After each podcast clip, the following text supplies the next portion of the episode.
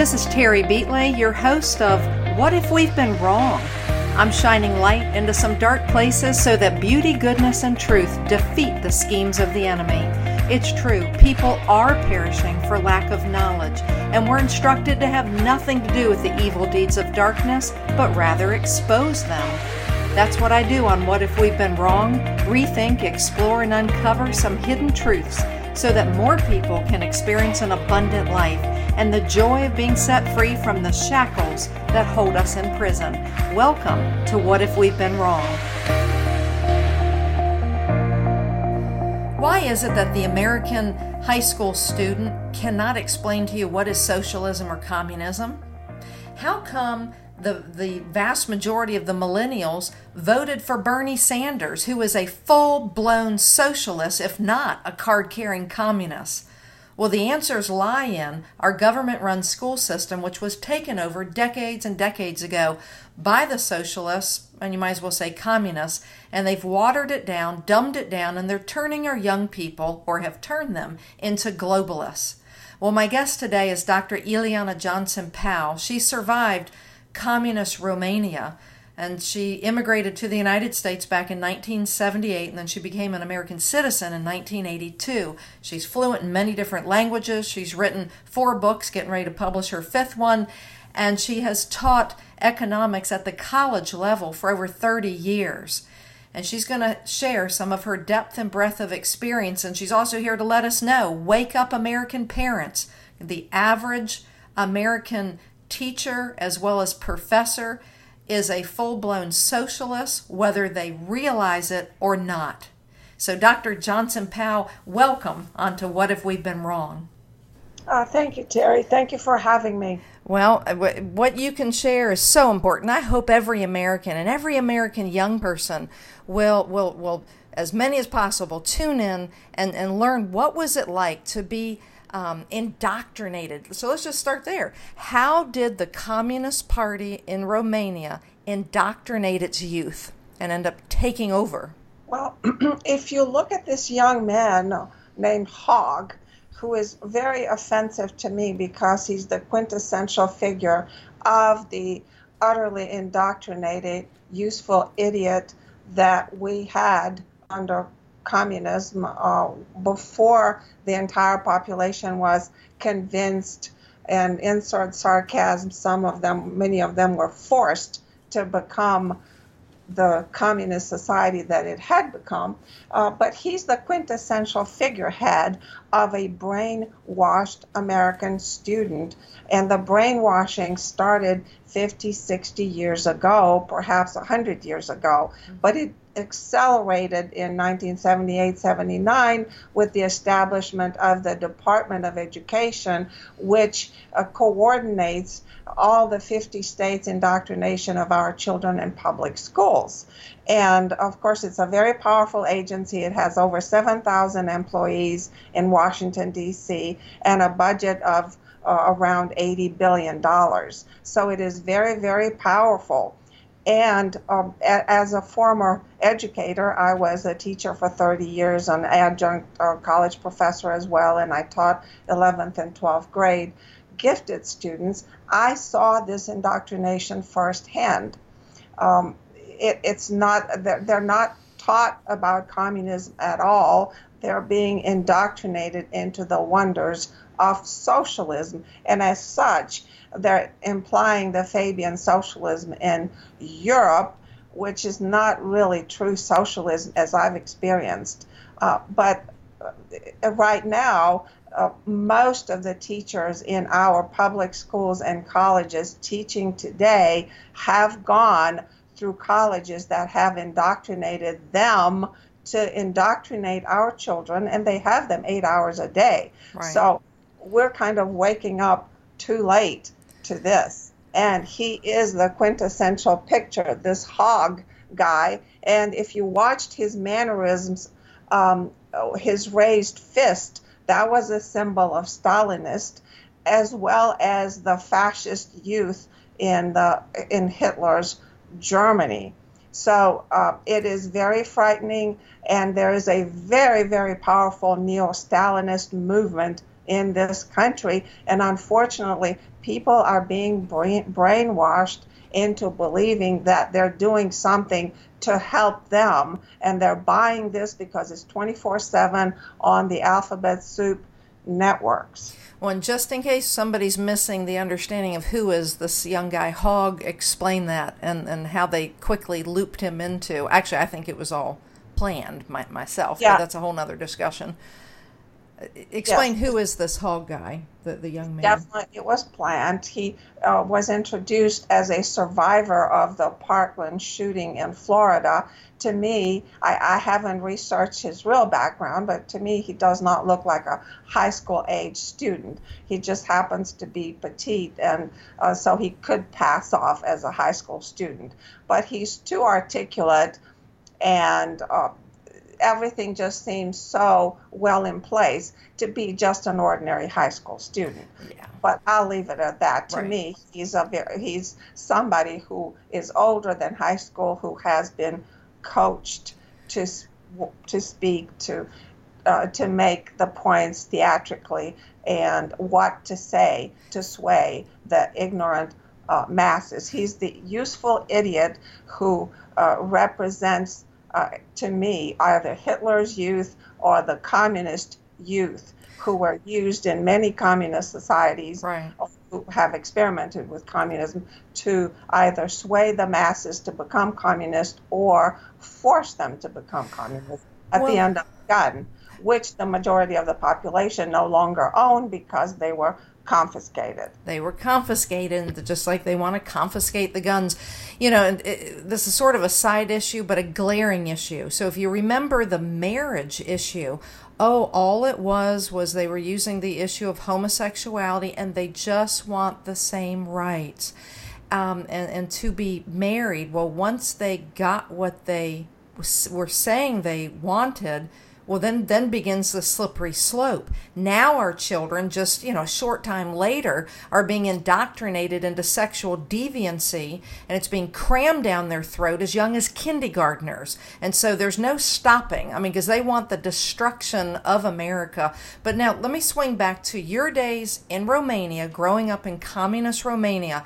How i mean how can what happened to you? What did you see and how they were indoctrinating indoctrinating you? Give us some like real examples.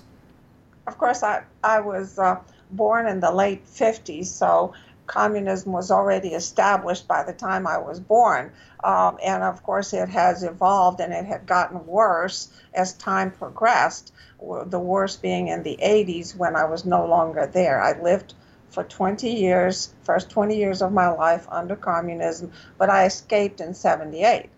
Um, it, it had gotten much worse in the 80s, um, and uh, it has now morphed into a different type of communism, which is globalism. But anyway, I. Um, you had to be a communist, whether it was a young pioneer or later on a member of the Communist Party, in order to have some extra benefits that the majority of the population did not. Mm-hmm. We were in survival mode because everything we ever owned had been confiscated by the communists, by the Bolsheviks, and every uh, everything that we had was quote unquote given to us as rental property uh, by the Communist Party, and we had subsidized electricity and water and food, whatever meager food rations we had because most of the time we had to operate on rationing mm-hmm. because central planning in communism did not work. Most of most of these communists were uh, they had the gift of gab of political rhetoric but they were not very educated people. Some of them never went to high school, and they did not understand economics. They did not understand supply and demand. So all the time we were running on shortages of everything. Um, and it was hard to survive. Uh, you would see, I, I was a six year old, a seven year old, standing in line with my parents at 4 or 5 a.m uh, trying to buy milk or butter or flour or whatever uh, rationing coupons we had left that day and whatever deliveries were going to be made that way. And oftentimes we'd stand in these endless lines and at the end of the line, they would run out of whatever we needed, and sometimes even bread. So incredible, it, yeah. I mean, and that's going on right now in Venezuela. You know, just south of you know in South America. And, uh, and I think for the average American who doesn't pay any attention to this, Ileana, it all sounds like history and it sounds like, well, that could never happen here in America. Walk us through some of the examples where no, no, no, it's it's been going on here, and that, that slippery slope toward greater and greater, you know, socialism, more control by the state. How how are Americans experiencing that now? And it may not be as extreme as what you just described, but we're well on our way. Well, we are on our way um, ideologically. Um, economically, we're not uh, because if you go back to the Roman soldiers, uh, they only cared about the pebble in their shoe. In our case, an American would worry about their family's life, the pebble in their shoe, which the number one pebble would be starving. Well, I don't see any Americans starving. We have an obesity problem in this country, and the welfare system is huge. Mm-hmm. So I unless that trickles down or stops altogether, the average American is not feeling the effects of this fundamental transformation that is occurring from a capitalist free market to a um, government dependent uh, soft tyranny. We live under a soft tyranny today, but people are too little informed and uh, uneducated, uh, ignorant in what it really represents. For example, nobody takes seriously this uh, uh, huge budget that was just passed that cannot possibly be paid back in many, many generations to come. And that will mean impoverishment down the line. Uh, and they, people think that, well, you can just write off debt. Well, no, you can't because the people that you owe money to will come claiming it with the military. It has happened in the at the beginning of the 20th century um, when uh, some South American countries uh, were refusing to pay their debt, and they were shelled by an army coming from the sea. So it did not end well. They had to pay their debt back. So thinking that you can, well, we're a big country, 330 million people, and we can just write off the debt. No, you can't. You will be occupied by foreign troops who will come and demand um, reparations of that debt. And, and, I'm assuming China owns most of our debt. Correct. Right. Yes. Okay. And and you, we're going to pay the piper one way or the other. All right. Talk to us about um, religious freedom because we already know they steal your property. So and the, and then they they try to control all the planning all the way down to your toilet paper and whether or not you get you know jelly that week um, oh. or that month. And, well. Mm-hmm it's uh, in terms of food because I should have gone a little further. Um, because food was so scarce, people started to barter in order to survive. Bartering is an economic, simplistic economic system of survival. You know, before we had currency, people barter. So uh, bartering um, was a way of uh, extra survival because everybody was paid approximately the same. So uh, people survived by stealing from where they worked and trading with other people who also stole things from where they worked. So if uh, somebody worked at a wine factory and they stole wine and you wanted some wine and you worked at a bread factory, you stole bread and traded bread with for wine. Mm-hmm. Um, of course, you couldn't do that in drugs with medicine because it was um, the the supply of it was very, very low and the demand was huge. You couldn't barter. But um, you had basic shortages of toilet paper. I still have toilet paper that I got five years ago on my first visit back to Romania, and it has wood splinters in it. So if you couldn't uh, refine your production process in 25 or 27 years since communism fell, how good are you going to be at uh, redressing all the other problems that were created by 40, 50 years of communism. And uh, it, it can be seen in the medical uh, care of people in Romania currently, it is still very bad and very uh, communistic like. Uh, it, it is socialized medicine, by the way. You do have the right to go for sniffles, but if you have something serious, you're in trouble. Plus, a lot of the doctors have um, moved to other European Union countries because now they can and they're working there and they're getting paid more than, than the egalitarian salary that all these idiots are demanding under socialism. Well, well we're, we're, we're experiencing the same thing under this whole Obamacare, and we just have about a minute left before the break. Share with us, please. Uh, like what, what does this mean the utilitarian approach to healthcare let's say if i have kidney a kidney cancer and I'm whatever, say if I was 63 years old, how would they how would the government look at me under a socialist uh, uh, medical society? Well, they will probably uh, they do have some kind of algorithm of uh, calculating your, usefulness to society. So they will deny you care or some care based on this usefulness that you still uh, may contribute with to society. Uh, so uh, it's it's not going to uh, bode well because they may tell you, well, old lady or old man, you know, you've lived a long life. This is just way too expensive, and it's likely to kill you if we treat you with chemotherapy. As a matter of fact, they've come up with a bunch of bogus uh, surveys in England. They call them um, a scientific uh, studies they're not scientific at all that say oh the majority of population is killed by chemo. That is not true. That is absolutely a bold-faced lie. But hey um, it's a great way though for governments to save money. And with that idea we're going to be coming right back. Don't go anywhere. Uh, we have Ileana Johnson and she's going to walk us through what is communism because she knows all about it from Romania.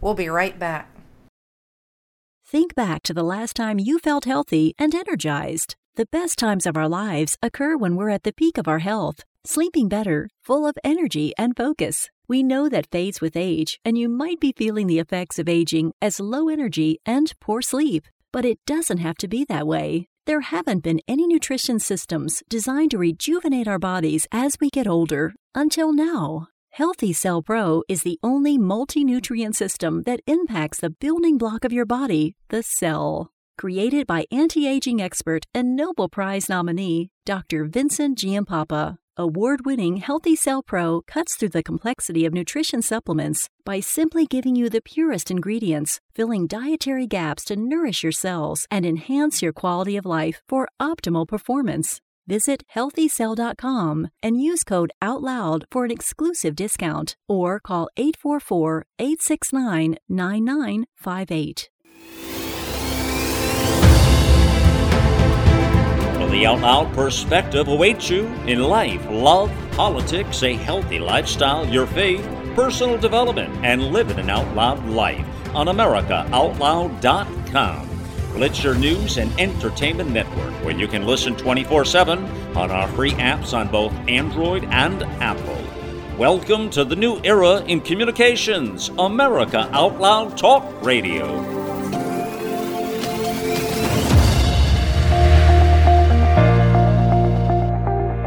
All right, I'm back with Ileana Johnson, and we were just talking about you know, healthcare over in Romania, you know, socialized medicine. And the, the problem, one of the many problems with it is not, not only did the doctors flee Romania, the good doctors, um, but, but what's left are doctors whose hands are basically tied. Uh, and so they're forced to um, cut off health care if you're you know over certain age limits or what have you because the government just looks at it as well you're you're too old. You're not going to be productive enough. This is not how America's health system used to be. But Ileana are we heading in that direction?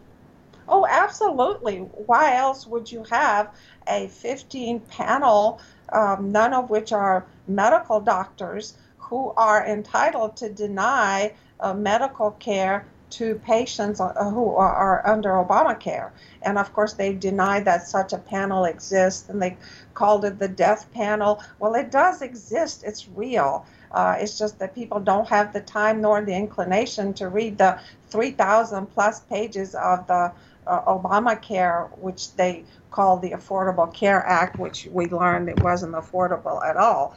Uh, but yes, uh, and getting back to what you asked me about medical care in Romania, when they were, you know, communists, so to speak, um, they killed the tyrant in 1989. Um, we just did not have much options for serious problems issue. People just died, and there was a lot of malpractice, and nobody cared. You couldn't sue anybody. People were killed all the time. People died from simple uh, infections, like the young lady in the UK who didn't have the money. She was a student, didn't have the money to buy uh, the prescription, and she died probably of uh, septicemia, which is a septic infection of the blood from a, a simple um, uh, kind of nose throat kind of infection. I think she had an earache. But um, anyway, so people died like that all the time. They couldn't find the medication. You got a prescription, but you went to the pharmacy and the shelves were empty, mm-hmm. they were bare. Uh, where would you buy it? You could go to the black market if you were lucky and pay 10, 20 times the price. Uh, yes, you could go to the doctor and uh, his waiting room was full. You'd wait all day to be treated. You walked out by 4 5 o'clock p.m. with a prescription, but nothing uh, you couldn't buy it. You couldn't even buy vitamins. Uh, if you were sent to the dentist, if they did a root canal, and I remember having a root canal at 15, they did it without anesthesia because they didn't have drugs to oh, anesthetize you. And it was very, very painful. Trust me. In the end, you still pull the tooth. Um, so, so, so at the end of the day, if, if I'm hearing you correctly, there's no such thing as free. So, as no. the socialist and American government uh, try to sell the population on free this or it's your right, you know, you deserve it. Um, anything from a free iPhone to free health care to free college education, there's nothing free. Somebody always pays. And so, in this case, basically, you not only paid financially, but you paid with your health. I mean, you paid, you lost your liberty. And let's swing over to religious liberty. Um, did did you have the right to you know go to a church? Were there Christian churches in Romania, and, and what happened? Yes, there were churches in Romania. Um, uh, there were uh, Orthodox churches, Catholic, Lutheran, and there were mosques because we have been invaded off and on by the Ottoman Empire for 1500 years, and my people have fought there. Um, them for a long time. Well, a few were left behind, and they had mosques at the Black Sea. So, um, but anyway, but they were integrated. They were Romanians. They just happened to worship differently than we did. But we were not really uh, allowed or encouraged to go. They kept these churches uh, just so they can bury people, baptize people, and uh, uh perform weddings. Um, the majority of Romanians are Orthodox. Uh, other than that, um, very few people, perhaps in faraway villages, would go on a weekly basis to church because there was nobody there to spy on them going. And if they did, they were so old nobody cared. Mm-hmm. But in the city, you were watched all the time. And if you were a member of the Communist Party, you better did not go to church. You were allowed to, um, you know, die there to be, you know, for burial baptize your children or have a wedding, and that's it. Oh, really? So, oh, so they would yeah. allow you to do that, but then don't show up on Sunday or Wednesday night. no, no. Okay. And couldn't own a Bible, and they were impossible to find, and um, it, it, was just basically just uh, the existence of church was for show, and there were many priests that were actually collaborators with the Communist Party, and that's why they were allowed to exist or to quote unquote preach at all. Of course, in Orthodoxy, they don't have a sermon like you have here in the Protestant religion. Right. Um, they uh, actually read from scriptures and they have Gregorian chants and stuff like that. Mm-hmm. So, if a Bible was found, what would happen? I mean, let, us say they found a Bible in your home, would you be imprisoned over that? Oh, yeah, absolutely. And many people have been imprisoned for owning Bibles. Um, in 1977, we had an earthquake that was terrible. So the American Bible Society sent a lot of Bibles to Romania for people to use as comfort, um, and they were in Romanian, but they were um, actually uh, recycled.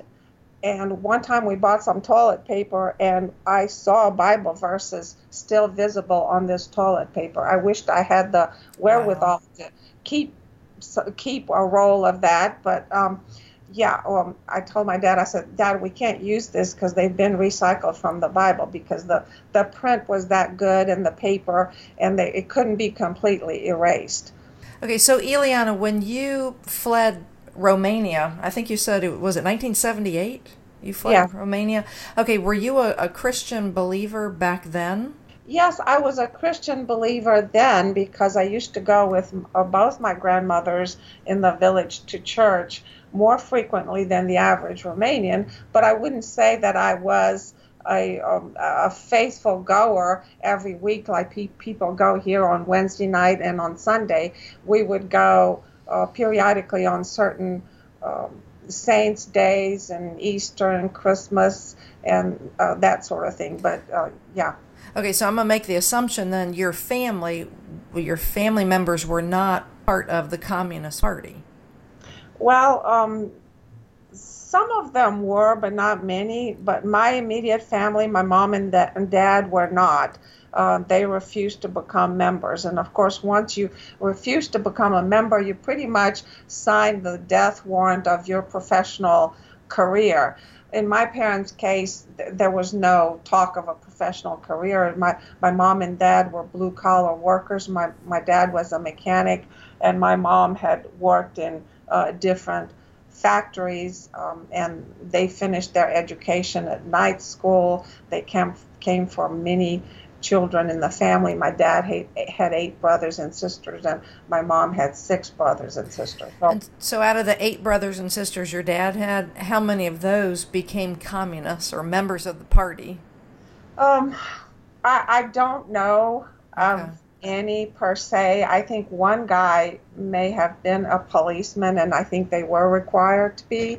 And then on my mom's side, there was there were a couple of people. One was a doctor, and one was an engineer. And in order to advance professionally, they had to become members. I'm okay. not sure how much they believed in the right. ideology, but Okay, yeah. so any kind of upward mobility. But let's even say for those people who wanted um, to further their education, so even if it was reluctantly, they became members of the Communist Party. What's in it for them? Would they get better housing, or what? What would be the perks to become? Well, they they would get better housing, or when they graduated from college, they would get a better assignment. If you were an engineer, you uh, found a, or given a job with a nice uh, factory nearby, a cushy assignment, or if you uh, were a doctor, you were not sent on top of this mountain uh, trying to take care of a village that had not seen a doctor in decades. Uh, so, which that would not have been a cushy assignment. But if you're a Communist Party member and you were in good standing, they kind of took care of their own and they gave them extra food, extra rationing coupons. Uh, they ran up on the list, the waiting list for those cinder block apartments, um, which were reserved after they confiscated people's private property. Uh, you had nothing and you had to go rent their cinder block apartments it's just it, it just sounds almost surreal and i hope our friends who are listening will will, will further their education. And so it, you've written a number of different books. In fact, let me let me I'm gonna read off some of the names and then I'm gonna pose my question to you. Uh, the, one of them is Echoes of Communism. Is that right? Echoes. Yes. Of communism, right. and then Liberty on Life Support. UN Agenda 21, which is environmental piracy, and then Communism 2.0, 25 years later. If somebody could only read one of your books and you wanted them to get, you know, a basic understanding of, you know, this is what life was like and this is how America is going down a slippery slope, what, which of those four books should they read? I would recommend Echoes of Communism, uh, okay. uh, which shows every aspect of society, what it was like living under communism education, religion, uh, shopping, food, and holidays, and so forth. Mm-hmm. And then the second book, which is very pertinent to our society today, is uh, UN Agenda 21. Uh, and if I can uh, synthesize it to one issue in that book, is I wrote about wherever I found Agenda 21 is private property. If you don't have private property, including your guns, then you don't really have anything. You're going to fall under this uh, globalist, uh, neo communist, uh, neo Marxist uh, movement, and it is global. Mm-hmm. And now I think it has morphed. Uh, they no longer call it Agenda 21. That was back in 1992. They call it today Agenda 2030. So by 2030, they expect the entire globe to be compliant with this plan of no private property. Well, okay, so when Donald Trump refused to, uh, what it would be, re sign on to that Paris Agreement, I mean, Trump understands Agenda 21. I know he gets it and he understood how that's all about, you know, control and statism and globalism. Uh, well, highlight for everybody what is Agenda 21, and then tie this back to what does this have to do with communism?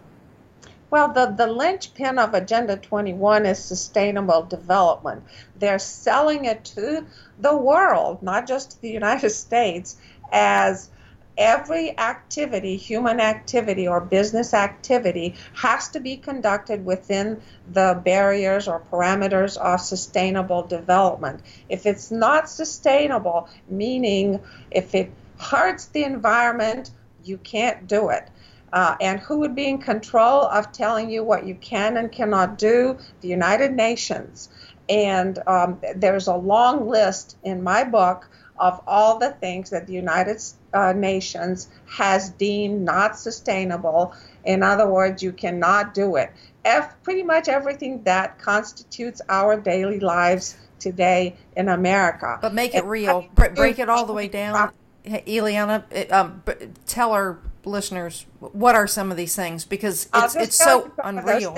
If you like playing golf, no. Asphalted roads, no. Parking lots, no. Private property in suburbia, no. You're supposed to be in high rise apartments, in teeny tiny apartments, mixed use, uh, five minutes from work, uh, school, walking or bicycling. All these bicycle paths are Agenda 21. Um, anything that uses um, carbon um, or any kind of uh, fuel uh, it's it's a no-no. So they want to take you out of your cars and put you in uh, mass transit, trains, light rail, walking, biking. Absolutely. And with that thought, no I'm, farming I'm a... too. No farming, no chemicals, no nothing. No farming, no chemicals. All right it, it sounds surreal, but it's absolutely real. The globalists are after us, and and you've experienced what communism is like, and now you know with your expertise, Ileana, you can see it more like on a macro level. You understand the micro, but you can see it. It's it's almost like you're a mile above everybody looking down, and and your four books piece it all together. All right, we're going to come right back and and pick up this conversation. The goal is to deliver a message of truth, inspiration, and hope to the world, to unite people from all backgrounds and beliefs in an effort to advance humanity. News blogs, informative podcasts, and entertaining videos. It's AmericaOutloud.com, where the conversation never ends, with 24 7 streaming on our free apps on both Android and Apple. Welcome to the new era in communications, America Out Loud Talk Radio.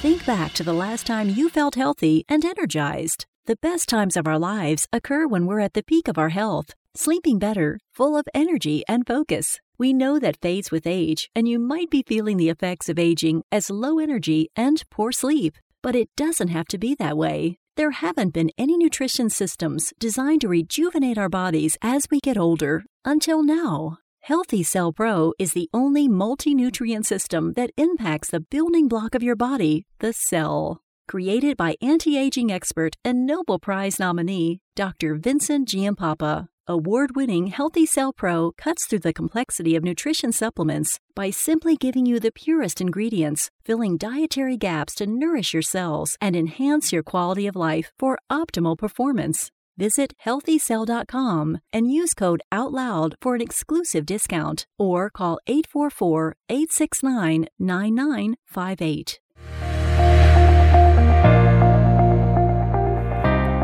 All right, we're back with Ileana Johnson. And Ileana, I want to pick this up with um, explain to people how did the communist government begin to um, gather the people like sheep and get them off their private property, their farms out in the countryside of Romania, and then begin, just like cattle, begin to push them into these, um, you know, cinder block, whatever they were, you know, apartment buildings. How'd they do it?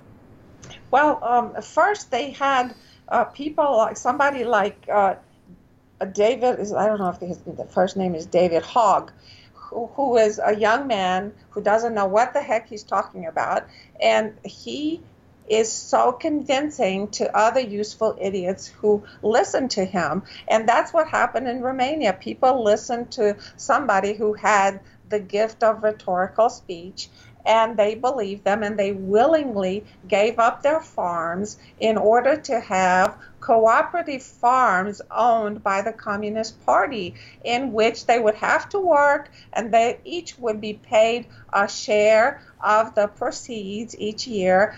After the Communist Party got first their lion's share from these cooperative farms. Those who refused were taken by vans at night and driven around in, window, in window, windowless vans. They didn't know where they were. They thought they were being taken to Siberia. And they signed over their property to the Communist Party by fear to this cooperative farm. So, thus, they confiscated everybody's land and they just left some of them a tiny house and if they refused and refused, and um, but most of them gave in and they moved them into cities in these concrete tinder block apartments and that were uh, anywhere from five stories to 12 stories high. Most of them did not have elevators, and they were just teeny tiny 600 square foot uh, apartments. I took my husband for a visit recently. My the apartment that I grew up in still exists. Somebody has bought it, um, and my husband had a hard time turning around in the hallway and in the kitchen and the living room because it was so tiny, teeny. They were actually smaller than the average hotel room in the United States. So that's how they wind up there. But I have to tell you a story uh, an American dignitary was flying over Romania during Ceausescu's regime, and uh, and I heard this from uh, Voice of America, and he asked, and it was since written in a book about it. Um, he asked where uh, are the people's homes because the land was just green with crops, and uh, they said, well, uh, they've been all moved to the city. So that's how there were no homes. So to this day, the villages in Romania, they're like little clusters of homes next to each other because the rest of the land uh, is used for agriculture. Uh, back so, then, it was the cooperative farms. Okay, so when it was cooperative farms, what would they just bus in the workers, you know, daily when it was time to pick the crops? I mean, they still had to have people, right? Because yes, was... the, the people that remained in the village were forced to work, and then they would bus in people from the city, uh, so called volunteers, and including um, high school students or middle school students. I remember picking grapes, I remember picking potatoes and onions and corn. How old were you?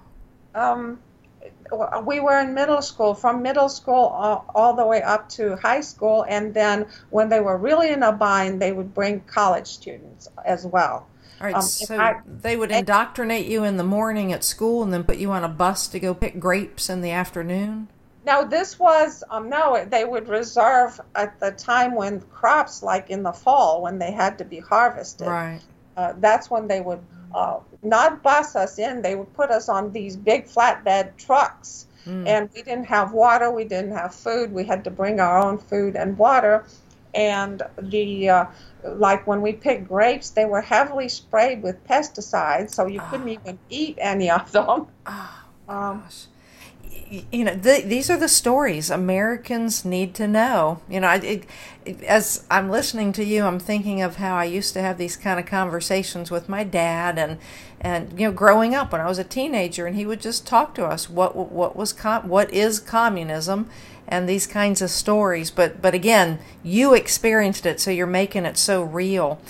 All right, help us understand the media and how the media played its role in spreading uh, communism and uh, and expanding it? Well, the, the media was government owned. There were two television channels.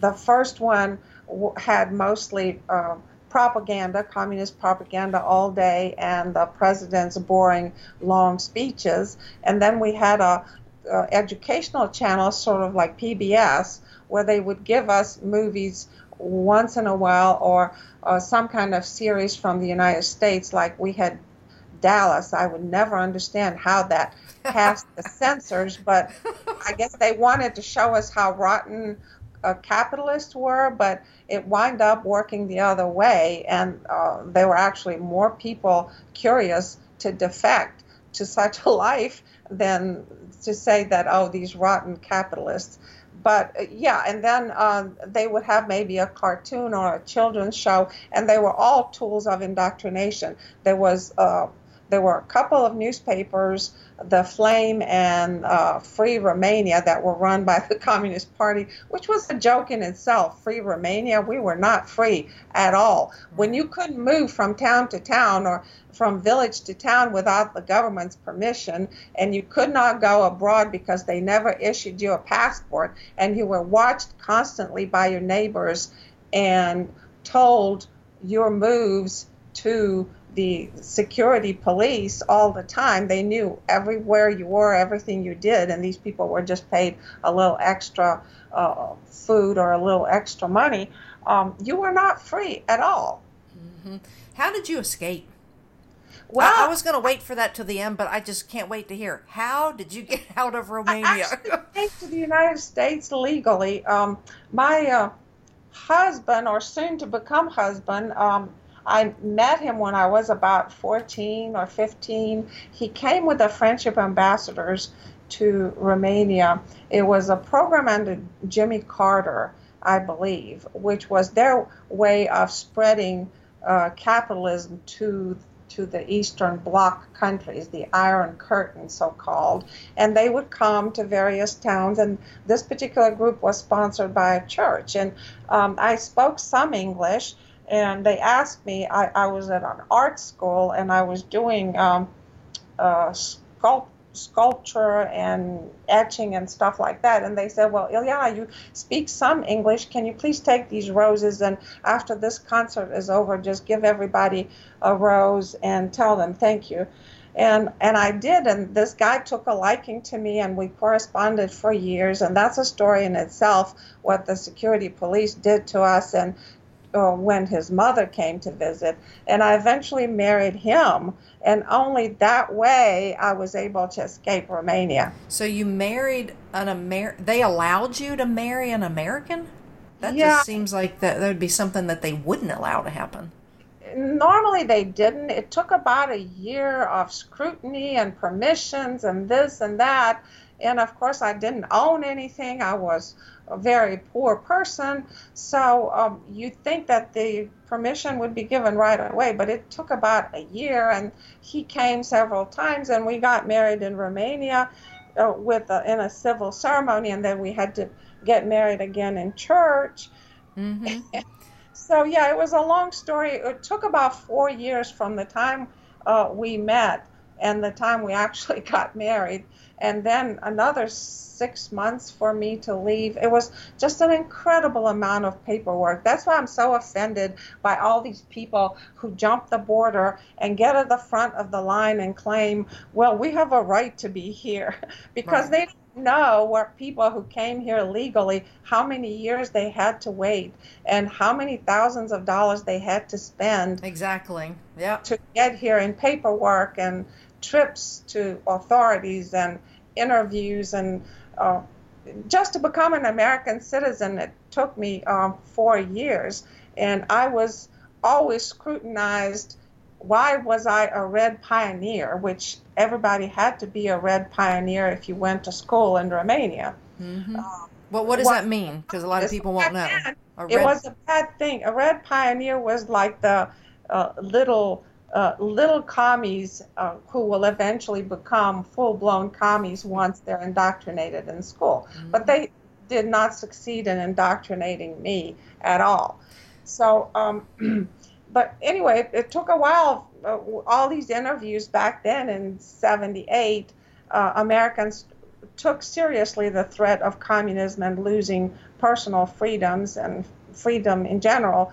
Um, but now, and I remember trying to go to school here, and I brought my transcript, and I had one of the courses was scientific socialist, and my uh, advisor laughed he said, "Well, we can't give you credit for that. That's hogwash. There's not nothing scientific about socialism." Um, and uh, but today they would probably praise me and they'd probably give me six hours credit for. Shoot, they'd give you an honorarium, you know, doctorate degree. exactly. and, and push you right up line. Yeah. Um, now, what about the this um, economic police? I've, I've read about it before. You know, I remember my dad talking about it, but um, tell us about the economic police? Yeah, we were technically under communism. we're all supposed to be equal, um, earning the same, or socialism, earning the same amount of money. Nobody could acquire anything extra except the people at the very top, the elites in the Communist Party, um, who could confiscate whatever they wanted from whomever they wanted. Uh, so they established the economic police. So you, the neighbors spied on you, and if they saw you have anything extra, better food, better clothes, or maybe you bought a motorcycle, they the economic police would come knock on your door. They would want to know where did you get the money to buy those items? Why were you not as poor as all your other neighbors? unbelievable. You know that this is so counter to how I've raised my own children because I encourage them to uh, always maintain that entrepreneurial spirit. So my oldest one, she's sort of artsy and uh, and she paints on the side. She's getting a degree in advertising, but just for fun, she paints pop art and she'll put it out on the internet. And she called me the other day and she said she sold the latest painting for $175. And I'm like, you go, you keep doing this and I, I, explained how you can you know carve out a little niche market for yourself and and the sky's the limit on what you can accomplish so the kids growing up in romania they can't even like think like that they can't no. even think about being creative right and, and moving no, beyond the status quo no and most of the time you went to school to educate yourself for fun for personal satisfaction not because you had an easier or mm, a job or you made more money because everybody made about the same. Um, so the incentive was there just to educate yourself. Where here, the incentive of a college degree is you get a better job, you have the to do better. There's uh, there used to be meritocracy. That's going downhill in this country as well because pretty much everybody gets a degree now as long as they pay the tuition. Right, right. Well, uh, it's to, that part is I can I can hardly wrap my mind around being born in a country where you can't you really can't even dream about f- doing better right is it is, would you no. say that it's just stolen from you the hope yes it is any kind of hope and incentive is stolen unless you have not been brainwashed like uh, I wasn't brain, brainwashed and I was still hoping and dreaming and I found a way. And I'm forever grateful that I met that day uh, my future husband. It was fate, I believe. Wow. Uh, but most of the, the only entrepreneurs that I can think of under communism were those who dared enough to sell things on the black market. Uh, because they knew the risk they would go to jail and yet they still did it and they made extra money How about and that? who can blame them? I mean, if they were able to secure uh, extra beyond what they needed and were willing to sell it and people willing to buy it, Sure. who can blame them? Mm-hmm. Well, I, I'm looking back at the titles of your four books, and you know, we almost have to wrap up here. What would you like Americans to better understand so that, like, actually, let me re- rephrase that that question. All right, Ileana, you've written four books, and you recommended if somebody can only read one of the books, they need to read Echoes of Communism.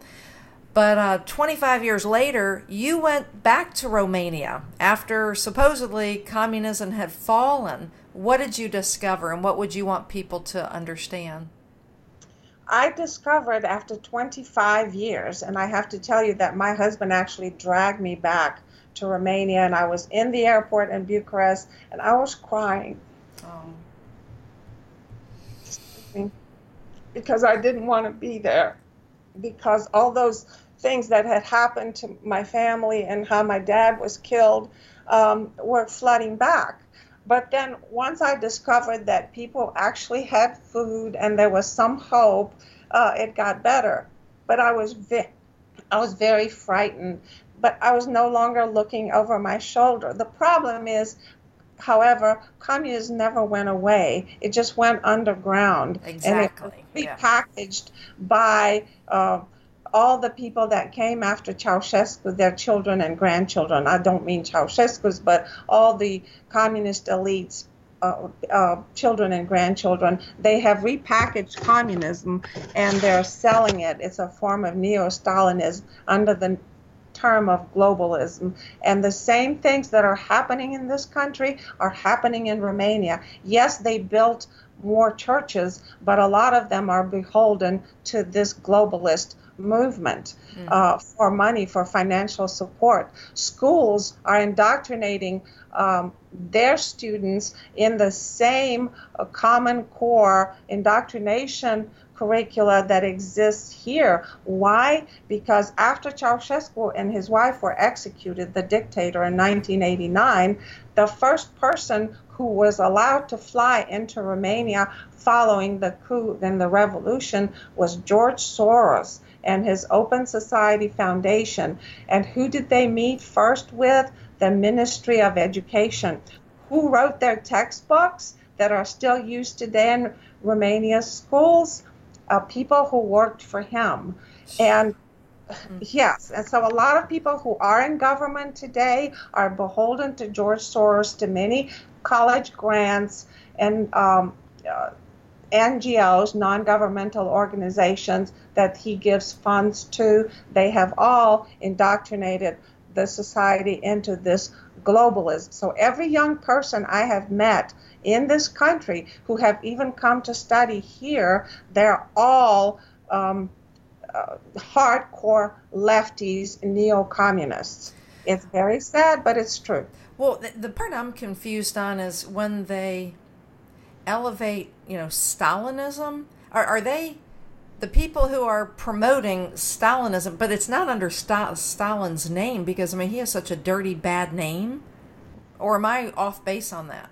They don't think he's dirty because if you go to any public school in America today, they don't teach about communism and how bad it was. It's a romanticized version of equal pay, equality, equal prom- promotion and treatment of women, and all uh, such things, which are totally untrue.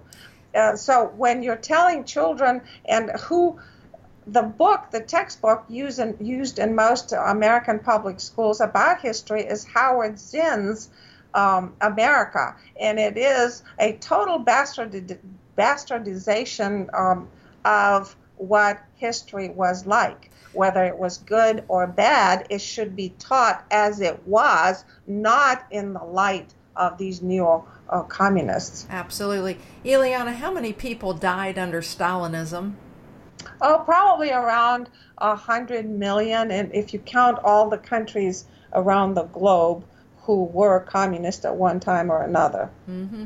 And would you say the majority of them were murdered or did they starve? Um, I would say that the majority were murdered, tortured, imprisoned. Mm-hmm. Uh, there were some starved, like in the Ukraine and in China. I, I can't give you percentages, but. Uh, okay. Well, we're going to wrap this up. Uh, Ileana, thank you for being on today. We're going to have the links to all four of your books posted on my page on America Out Loud.